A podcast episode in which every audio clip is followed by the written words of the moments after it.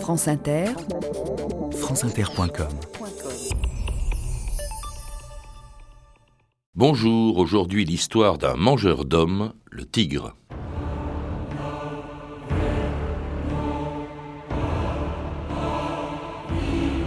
Quand un homme désire tuer un tigre, il appelle cela du sport. Mais quand un tigre désire le tuer, il appelle cela de la férocité.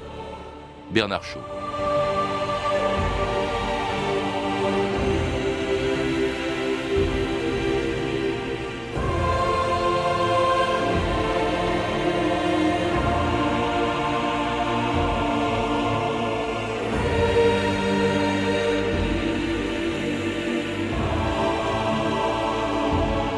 2000 ans d'histoire.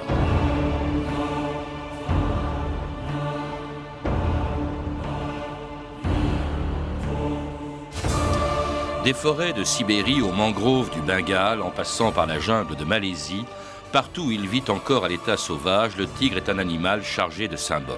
Troisième signe de l'astrologie chinoise, il représente le courage et la férocité. Pour les bouddhistes, la force du tigre symbolise l'effort spirituel qu'il faut pour traverser la jungle des péchés.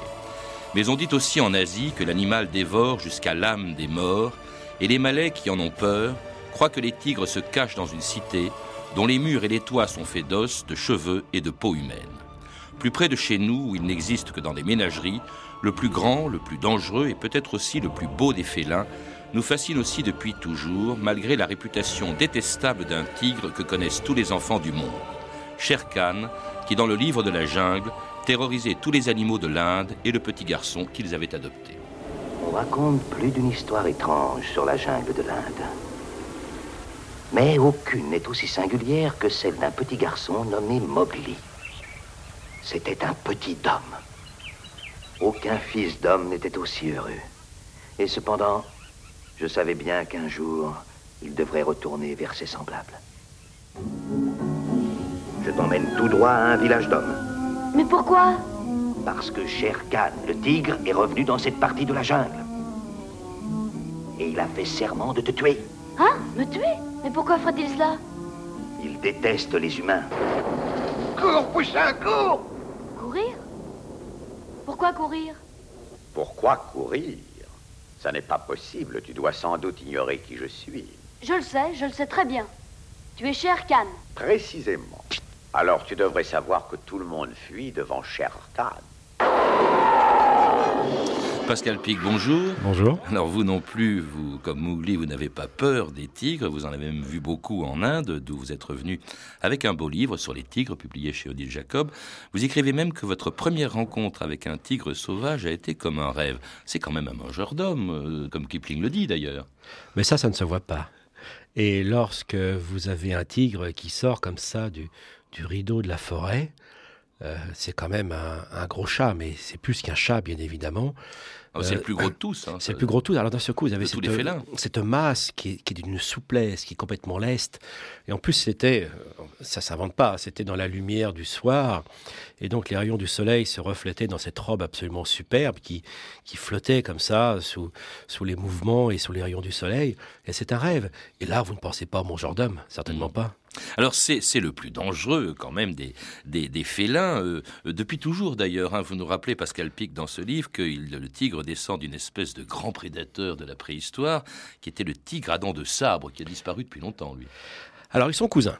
Les tigres à dents de sabre, en fait, euh, c'est un autre euh, type, euh, un autre, une autre lignée. On appelle ça des genres. Alors un genre, aujourd'hui, les lions, les tigres, euh, les panthères et les jaguars appartiennent au genre Panthera, c'est-à-dire les grands félins qui rugissent. Mmh. Voilà.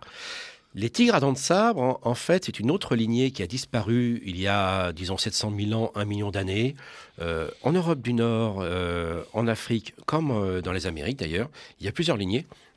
Et ces tigres à dents de sabre, qui donc ne sont pas des tigres au vrai sens du terme d'aujourd'hui, vous l'imaginez bien, eux étaient spécialisés dans la chasse des mastodontes, c'est-à-dire ils tuaient les, les, éléphants, les éléphants et toutes les lignées d'éléphants qui existaient. Là, nous avons affaire avec les tigres, les lions, les léopards, les jaguars et les panthères, donc euh, qui sont la même chose d'ailleurs, euh, à des spécialistes de chair fraîche. Alors ces tigres, euh, d'abord, tous ceux, tous les tigres sauvages, bien sûr, pas ceux qui sont en captivité un peu partout dans le monde, ils viennent, ils sont originaires de l'extrême-orient, en fait de l'Asie du Sud-Est. On ne les trouve d'ailleurs que là. Leur, euh, leur aire géographique, d'ailleurs, s'arrête là où commence le lion. On les voit jamais ensemble, le tigre et le lion. Non, ça, correspond d'abord euh, à une règle de l'écologie. Quand deux espèces sont très proches d'un point de vue de leur adaptation, manifestement, c'est l'une ou l'autre ou côte à côte. C'est le cas. Mais en fait, le lion est spécialisé dans euh, la chasse des antilopes, donc des faunes de savane, alors que le tigre, lui, est spécialisé dans des niches écologiques de type euh, forestier. Et donc, vous remplacez les antilopes par les cerfs, les daims, etc. Et donc là, dans toute l'Asie euh, on pense que les tigres émergent en Asie du côté de la Chine, du sud de la Chine, et sont répartis effectivement, vous l'avez dit rapidement en introduction, quand même des îles de la Sonde, c'est-à-dire de Sumatra et il n'y a pas longtemps Java, jusqu'en Sibérie, et ils étaient aux portes de l'Europe, hein, en Turquie. Alors oui, mais enfin, ils sont peut-être dans un seul lieu, enfin dans un seul continent, mais alors dans des endroits extrêmement différents. Dans, dans votre livre, on voit euh, différents tigres, euh, de, le tigre de Sibérie, le mm. plus gros, 400 hein, kilos, ah qui, vit dans le froid, dans des températures incroyables, qui n'ont rien à voir avec celles dans lesquelles vit par exemple le, tigre de Sumatra. Il y a plusieurs euh, euh, espèces de tigres, hein, vous le rappelez, tigre du Bengale, tigre d'Indochine, euh, tigre de Sumatra, tigre de Chine et donc le tigre de Sibérie. Alors, à l'heure actuelle, on pense qu'il y a deux espèces, le tigre de Sumatra et que toutes les autres qui restent sont des sous-espèces, ce qu'on appelle des variétés régionales. Alors ils sont séparés aujourd'hui par la force des choses, c'est-à-dire la détérioration des environnements, mais grosso modo, les tigres permettent d'illustrer de, manière absolument remarquable et superbe une règle de l'écologie. Grosso modo, les populations, les espèces qui vivent plus près des tropiques et dans des milieux plus chauds et plus fermés, c'est le cas à Sumatra, c'est le cas en Indonésie, c'est le cas pour le tigre du Bengale en Inde, là, ils, sont, un peu plus petits. Hein. Et plus vous allez vers le nord, plus les espèces sont de plus grande taille, en ce sens où, en ayant une plus grande taille, on a des masses plus importantes, mais les surfaces deviennent relativement moins importantes. Or, c'est par les surfaces du corps que l'on perd la chaleur. Alors, c'est une règle générale qu'on appelle la règle de Bergman, c'est empirique, mais ça fonctionne dans toutes les lignées, comme la ligne humaine d'ailleurs. Et de fait, euh, la température n'est pas un problème pour ces grands félins. Le tout, c'est d'accéder à la nourriture. Or, la viande, on la trouve partout. Il y a aussi des tigres blancs, d'où ils viennent? Alors ça vient d'un individu qui s'appelait Mohan, c'est le nom qu'on lui a donné, et il a été capturé ainsi, euh, si j'ai bonne mémoire, en 1951. Et il s'est reproduit avec une tigresse donc normale, les petits étaient normaux, et l'idée de ce Maharaja qui avait attrapé ce tigre a été de le faire se reproduire avec euh, ses petites filles. Et là, ce, ce qu'on appelle des gènes récessifs, ces gènes se sont retrouvés en double. Et c'est comme ça qu'est née la lignée des tigres blancs qui ont un tel succès dans, dans tous les zoos, parce que c'est absolument superbe, mais un peu dégénéré quand même. Il y a même des tigres noirs. On dit qu'il y a eu des tigres noirs. Ah bah on pense aux panthères noires. Alors là, ça veut dire que les bandes noires de la robe du tigre, que tout le monde a en tête, les bandes s'élargissent. Alors en fait, la largeur des bandes est un caractère adaptatif lié à la thermorégulation. Les tigres de Sibérie qui vivent dans des milieux plus froids et plus ouverts ont des bandes beaucoup plus étroites. Les, bandes, d'ailleurs, je, fais une petite parenthèse, vous, expliquez qu'au fond, c'est un peu comme les empreintes digitales. Exactement. Il n'y a pas deux tigres qui se ressemblent. Exactement. Les naturalistes, les rangers, les gardiens, euh, les scientifiques les repèrent comme cela. Et euh, en fait, il y a certains tigres, c'est assez rare. D'ailleurs, le seul exemple que l'on ait, le plus spectaculaire, c'est une peau qui a été récupérée euh, par les douaniers, donc chez des trafiquants où là, euh, les bandes sont tellement larges qu'elles se rejoignent sur le dos du tigre comme sur les flancs, mais les bandes se rétrécissent à nouveau euh, en dessous. Donc c'est pas euh, complètement noir comme une panthère, mais c'est un tigre noir, voilà. Enfin, le tigre le plus célèbre, parce qu'elle pique, c'est quand même le tigre du Bengale, un tigre mangeur d'hommes, et pas seulement devant la caméra de Fritz Lang. Que se passe-t-il? Le tigre rôde, c'est son heure. C'est un tigre royal. Le démon du meurtre s'est réincarné en lui. Il égorge les femmes et les enfants. Il s'attaque même aux hommes. Gaieté, de quel côté il vient Faites vite rentrer les enfants. Jamais on n'a pu le prendre au piège. Le démon qui l'habite le protège.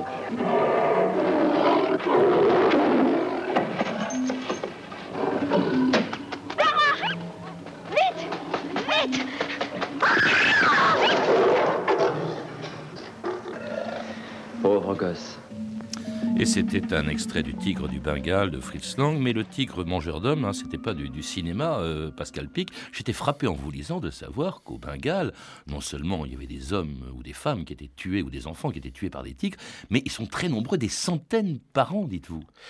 300 à 400 personnes par an. par jour. Mais non, par an hein, quand même. Mais ça fait un par jour en effet. Du côté donc euh, du Bengale, comme vous l'avez cité. Alors le Bengale, c'est le Bangladesh et euh, évidemment la partie est, donc orientale de l'Inde. Là, ce sont des forêts de mangroves. Une petite histoire. Donc, j'ai fait ce voyage avec Nicolas Hulot, qui m'avait emmené pour euh, Ushuaia Nature. Et lorsque nous étions. votre livre d'ailleurs. Exactement. Mmh. Et lorsque nous étions là-bas, j'avais cité ces chiffres qui sont impressionnants et que vous avez rappelés. Et Nicolas euh, ne me croyait pas. Et attendez, attendez, c'est absolument hallucinant. On a terminé le tournage, cette première partie. Nous sommes allés à Dhaka la capitale du Bangladesh. Et le lendemain, Nicolas arrive, pose le journal sur la table du petit déjeuner et dit Regardez, pendant que nous étions là-bas, six personnes s'étaient fait tuer par des tigres. Donc là, nous sommes dans une région où nous avons les vrais mangeurs d'hommes. Alors, ceci est quand même assez rare, mais il est vrai qu'il y a eu des tigres euh, tristement célèbres et dramatiquement célèbres. Euh, un monsieur qui s'appelle James Corbett, qui sera un des premiers il y a un siècle à protéger les tigres, a tué une mangeuse d'hommes qui avait tué 400 personnes mmh. en deux ans. Et pourtant, c'est une région où on les protège, c'est qui est assez extraordinaire et paradoxal, Pascal Pic. Alors, euh, cela dit, ils ne se nourrissent pas exclusivement, euh, heureusement, euh, que de chair humaine. Vous rappelez que ce sont essentiellement des mangeurs en très grosse quantité, je crois c'est 30 kilos par jour, de cervidés hein, surtout. Et surtout, c'est l'animal qui dépend, enfin, dont, dépend le plus le tigre. C'est assez rare quand même. Les animaux, enfin, Bien sûr, les cas de mangeurs d'hommes, c'est comme nos tueurs en série, ça impressionne énormément. Vous imaginez bien. Mais la chose importante, c'est qu'il est très rare que ces grands prédateurs viennent attaquer les hommes. Ils le font lorsqu'ils ont été blessés ou lorsqu'ils sont dans une certaine forme d'incapacité. Ce qui se passe au Bangladesh et dans ce qu'on appelle les Sundarbans, qui sont des forêts de mangroves, les gens pénètrent pour aller chercher du miel. C'est à l'époque où les tigresses sont leurs petits. Alors vous arrivez en pleine forêt sur une tigresse, euh, là évidemment, c'est dramatique. Donc là, c'est la confrontation euh, immédiate. Mais il est très clair que la plupart du temps, ce sont des, des animaux qu'on ne voit jamais. En Sibérie que nous citions, des gens d'un village ont vécu à côté des tigres, ils n'en ont pas vu un pendant 20 ans. Donc c'est des événements dramatiques, spectaculaires, mais qui sont, Dieu merci, euh, rarissimes par rapport à l'ensemble des activités des tigres. Donc ils mangent essentiellement des cervidés, vous le rappelez, sauf dans les... Ça c'est pour les tigres sauvages, car dans les zoos ou les cirques, eh bien, on leur sert leur petit déjeuner au lit, mais ça reste quand même impressionnant. Écoutez cette dompteuse, Daria Moreno, et son tigre au micro de Thierry Grillet, le 9 avril 1988. Alors contrairement à ce que vous pensez, quand on rentre dans la cage, moi j'aime pas que mes bêtes aient mangé avant. Ah, là vous mettez de, la viande au bout du... Un petit morceau de viande au bout de la fourche. Regardez comme il est beau lui, mon bébé. Tiens, bah viens.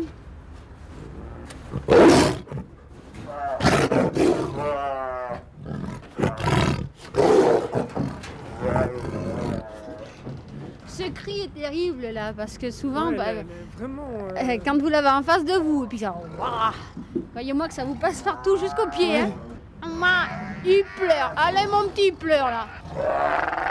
Viens, mon bébé, il pleure, mon petit. Le petit morceau de viande là, hein Il pleurait pour un petit morceau de viande, hein Oui, il pleure. Et c'était un reportage dans un cirque en 1988. Euh, vous dites, vous nous rappelez, euh, Pascal Pic, qu'on a euh, dompté ou on a fait venir d'Asie des tigres depuis très longtemps. Dans les cirques romains, on utilisait des tigres. Hein. Ils faisaient déjà l'attraction des, des, jeux du cirque.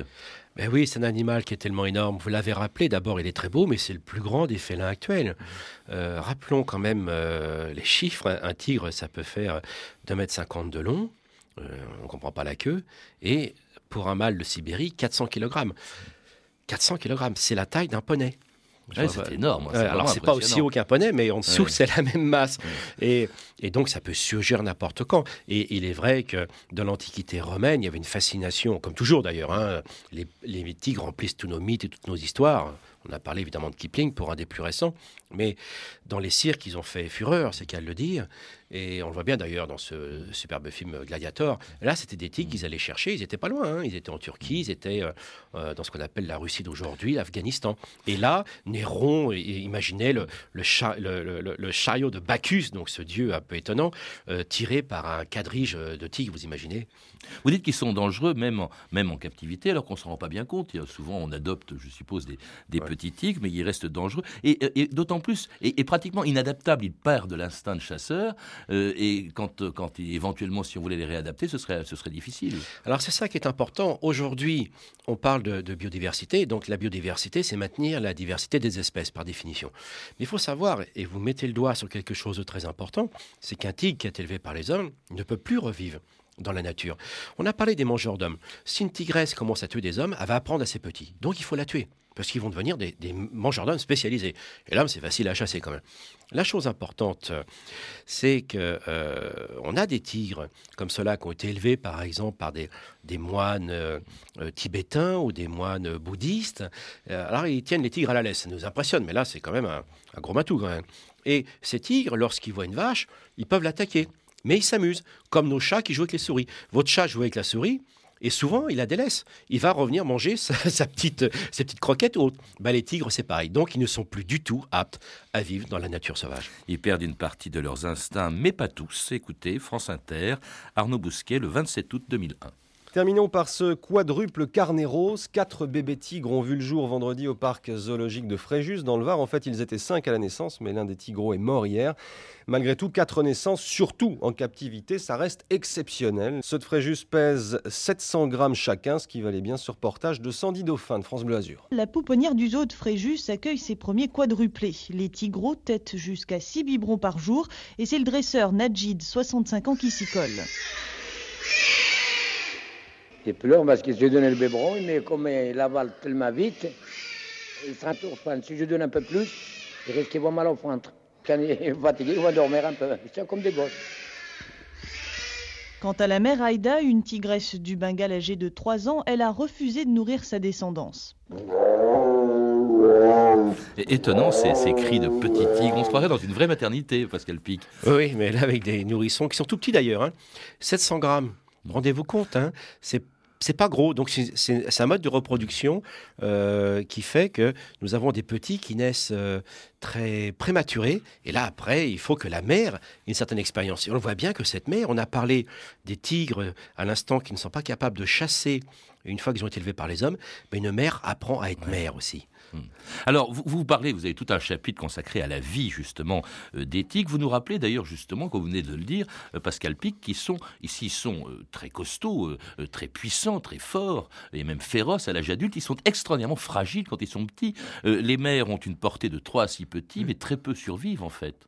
Alors, grosso modo, si on prend l'exemple de tout à l'heure, 4 petits, donc c'est entre 3 et 4 petits, la moitié mourront très très vite de fragilité, de maladie, ou un prédateur qui passe, hein, euh, euh, n'importe quel prédateur, même des, chacals ou, des, des dholes, hein, ou même des loups ou autres. Euh, grosso modo, il en restera peut-être un, voire deux au moment du sevrage. Donc il y a une grosse perte, euh, mais ça c'est lié au fait. Alors nous les hommes qui sommes habitués à avoir un seul petit à la fois, comme tous les singes d'ailleurs, c'est un seul petit avec une longue éducation et nous naissons précoces, c'est-à-dire nous naissons déjà avec beaucoup d'aptitudes. Les jeunes félins naissent très petits. Songez à cela. On a dit 700 grammes pour un jeune tigre pour 300 kg à l'âge adulte. Nous, c'est entre 4, 3, 4 kg pour 60, 70 kg. Donc vous voyez bien, vous percevez bien que ces petits, tout le monde a vu des petits chatons, naissent les yeux fermés, la peau dénudée, etc. Donc ils sont fragiles et ça fait partie de stratégies de reproduction. Il n'y a aucune moralité à donner là-dedans qui font que c'est basé sur la quantité. Si ça va bien, s'il y a beaucoup de proies, tous survivront ou beaucoup plus survivront. S'il y a des stress énormes en ce qui concerne l'accès à la nourriture, presque tous mourront. Donc ce sont des espèces qui sont capables de se reproduire très vite, mais aussi de réguler d'une manière euh, dramatique euh, leur courbe de, euh, de population et de démographie. Et de vivre jusqu'à 25, 26 ans. C'est assez rare, ça, quand même. C'est le maximum, hein, je crois. Oh, c'est le maximum, mais en captivité, parce que c'est un peu plus dur dans la, dans la, vie, si je puis dire, dans la nature. Et ça, c'est quand ils meurent de mort naturelle, le Pascal Pic, parce qu'ils peuvent aussi tomber sous les balles d'un chasseur. Vous eh évoquiez ces grandes chasses, qui étaient un grand sport euh, à l'époque des Indes anglaises, des Indes britanniques, mais aussi, peut-être aussi, sous la balle d'un braconnier, ce qui explique d'ailleurs en partie la disparition progressive des tigres. France Inter, Gérard Zenoni, le 30 mai 1997. Les tigres se meurent, il n'en reste plus que 5000 sur la planète. Le Fonds mondial pour la nature lance un cri d'alarme. Explication de Nathalie Fontrelle. France Inter.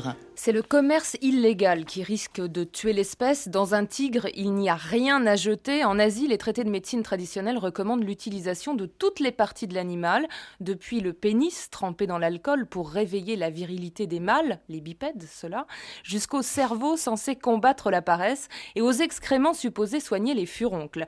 Difficile de combattre des croyances vieilles de 2000 ans, à tel point que certains préconisent des élevages de tigres pour alimenter le marché de la médecine chinoise. En 93, la Chine a pourtant interdit l'utilisation du tigre dans la fabrication de médicaments traditionnels, mais un animal peut rapporter près de 60 000 francs à celui qui le tient au bout de son fusil. On comprend que le trafic continue pour alimenter le marché des communautés asiatiques du monde entier. J'étais étonné d'apprendre, Pascal Pic, en vous lisant ou en écoutant le reportage que, que l'on vient d'entendre, que une des raisons de la disparition des tigres, c'était le braconnage, parce que le tigre avait des vertus thérapeutiques qui intéressaient euh, les Chinois ou les Asiatiques. Oui, alors il n'y a pas que ça quand même comme cause. Non, alors au départ, il y a eu ces grandes chasses. Euh, je cite deux grandes chasses. Vous vous rendez compte 120 tigres tués dans une chasse. Ils recommencent deux ans plus tard, ils en tuent 200. C'est absolument énorme. Et il n'y en a plus que 5000. Hein, alors, il y a plus que alors à ce rythme. Alors, donc, ça a été les grandes chasses. Et il y a eu un grand cri euh, d'alerte en 1973 avec le programme d'Indira Gandhi qui a préservé ces tigres et ça s'est maintenu. Aujourd'hui, il n'en reste plus que 5 ou 6 000. Et la nouvelle menace, ce n'est plus la chasse parce que ça, ça se voit, ça peut se contrôler. Il y a encore des, des braconnages. Mais là, euh, aujourd'hui, notre souci, c'est que des pays émergents comme euh, la Chine et toute l'économie qu'on appelle les tigres de l'Asie d'ailleurs, d'une certaine manière, pour euh, Singapour, Taïwan, Hong Kong, etc., eh bien, des classes moyennes arrivent à des niveaux de revenus très conséquents. Et là, ils désirent se payer des choses qui étaient de l'ordre du luxe. Et parmi ces choses-là, c'est toute la pharmacopée traditionnelle autour du tigre. Il faut savoir qu'un pauvre braconnier, parce que le braconnage des populations qui sont déshéritées, qui vivent autour, qui sont miséreuses, vous vous rendez compte qu'une peau de tigre qui sera payée 100 dollars pour un pauvre paysan qui, meurt de faim, euh, ça représente plus d'un an ou deux ans de salaire. La même peau de tigre, si elle est conservée, sans parler du reste, hein, sera vendue 20 000 à 50 000 dollars. Donc vous imaginez l'attraction qu'il y a là-dessus. Et à Hong Kong, Taïwan, la Corée du Sud, etc., vous avez des appels euh, d'offres considérables et on imagine bien euh, l'intérêt que ça peut représenter, immédiat bien sûr, mais vital pour certaines populations humaines. Ça devient extrêmement difficile. Alors ce qu'il y a de curieux, Pascal Pic, justement, vous l'évoquiez tout à l'heure, c'est un pays qui souffre au Bengale justement des ravages que peuvent faire les tigres est en même temps le pays qui est le plus en avance pour, euh, les défendre, pour empêcher leur disparition. C'est l'Inde, c'était un, un, plan tigre qui a été lancé, je crois, par Indira Gandhi il y a quelques années. En 1973 exactement, ça, ça a nécessité des moyens euh, lourds, euh, avec un pouvoir politique fort. Il faut savoir que pour préserver les tigres aujourd'hui, comme il y a 30 ans, il faut une grande volonté politique nationale et internationale. L'Inde est parti en premier et ça faisait partie donc de son patrimoine. Par ailleurs, ça consiste en quoi, euh, petite parenthèse C'est la création de très grandes réserves, celles, où vous avez été justement euh, avec Savigny pour prendre des photos et pour ce livre. Exactement. Donc il a fallu euh, déplacer les populations humaines. On ne ferait pas ça aujourd'hui, mais c'était comme ça qu'on imaginait les choses à l'époque. Mesure d'urgence, il faut le rappeler. Et là, ça a suscité d'abord un premier succès, mais au fil du temps, entre 1973 quand même aujourd'hui, euh, songez que la population indienne a augmenté de 300 à 400 millions d'individus et peut-être euh, plusieurs dizaines de millions, peut-être 100 millions de têtes de bétail. Autant de pression sur ces parcs. Et aujourd'hui, il faut changer cette politique. Mais sans cela, les tigres auraient disparu, c'est indéniable. Il y a aussi des disparitions liées à l'écologie, euh, le, le, dessèchement par exemple de l'Asie centrale qui explique la disparition des tigres de la Caspienne, il y a d'autres espèces qui ont disparu, tigres de Bali, tigres de Java. Oui, mais à chaque fois l'homme a aidé quand même. Hein. Oui, oui. Et alors il y a, la, il en existe quelques-uns encore, la Sibérie, la Russie a fait beaucoup d'efforts pour les protéger, l'Inde, vous le citiez aussi. Je vais quand même me faire euh, l'avocat du diable, Pascal Pic, sans conviction, parce que je partage votre fascination pour le tigre, mais pourquoi au fond faudrait-il euh, les tigres alors qu'ils sont, ils restent des mangeurs d'hommes Ils restent des mangeurs d'hommes, mais enfin bon, euh, ça fait partie d'une attitude éthique. Euh, nous, notre génération, nous avons eu la chance de voir des tigres. J'ai eu le bonheur de voir un tigre sauvage. Pourquoi irions-nous empêcher les générations futures de voir cette beauté magique? Ça, c'est une première chose. Ça, c'est de l'ordre de l'éthique et de l'esthétique. Maintenant, euh, on peut avoir une espèce de darwinisme cynique. Après tout, l'homme domine la planète et puis euh, euh, nous pouvons éliminer les autres espèces, comme les mangeurs d'hommes qui sont en concurrence avec nous. Ça, c'est toute l'attitude des agriculteurs. C'est le débat sur le loup, sur l'ours, qui sont moins dangereux que le tigre quand même. Ils sont moins dangereux. Mais attendez, la, la, chose étant, quel, quel est le risque qui est prêt à prendre une société? Nous sommes prêts à accepter des accidents de voiture, des accidents d'autres. Je ne mets pas tout à la même échelle, mais c'est une question d'attitude culturelle. Maintenant, c'est facile de dénoncer les mangeurs d'hommes, mais il faut savoir que ces mangeurs d'hommes, c'est parce qu'on va sur leur territoire. Alors maintenant, la préservation du tigre, c'est pas l'homme contre les tigres. Ça sera les hommes avec les tigres. Or, aujourd'hui, les seuls cas de réussite de maintien du tigre, c'est quand les populations locales bénéficient de l'avenue des touristes, que euh, justement ils peuvent développer des écoles. C'est du vrai développement durable avec de la biodiversité. Et là, je vous assure, quand ils bénéficient de cela, les tigres n'attaquent pas les hommes, les tigres reviennent, les hommes vivent mieux. Et c'est comme ça, euh, pas une harmonie. Euh, c'est pas une harmonie fantasque autour de la nature, mais c'est comme ça qu'on y arrivera. Et d'ailleurs, on y arrive. Il faudra peut-être aussi tout simplement les défendre parce que ils sont très beaux, comme ceux que l'on voit dans votre livre, Pascal Pic, Les Tigres, publié aux éditions d'Il Jacob, avec de très belles photos de François Savigny. Vous êtes également l'auteur du livre Au commencement était l'homme, publié également chez Odile Jacob. Vous avez pu entendre un extrait du film Le Tigre du Bengale de Fritz Lang, disponible en DVD chez Wildside, ainsi que du dessin animé de Walt Disney, Le Livre de la Jungle, disponible en vidéo chez Buena Vista. Vous pouvez retrouver ces références en contactant le service des relations auditeurs en composant le 3230, puis en tapant la touche 1, 34 centimes la minute, ou en consultant le site de notre émission sur franceinter.com. C'était 2000 ans d'histoire, les techniques Gaëtan Colli et Enguerrand de Sade, documentation et archivina Claire Destacan, Claire Tesser et Cédric Joseph Julien, une réalisation de Anne Kobilac.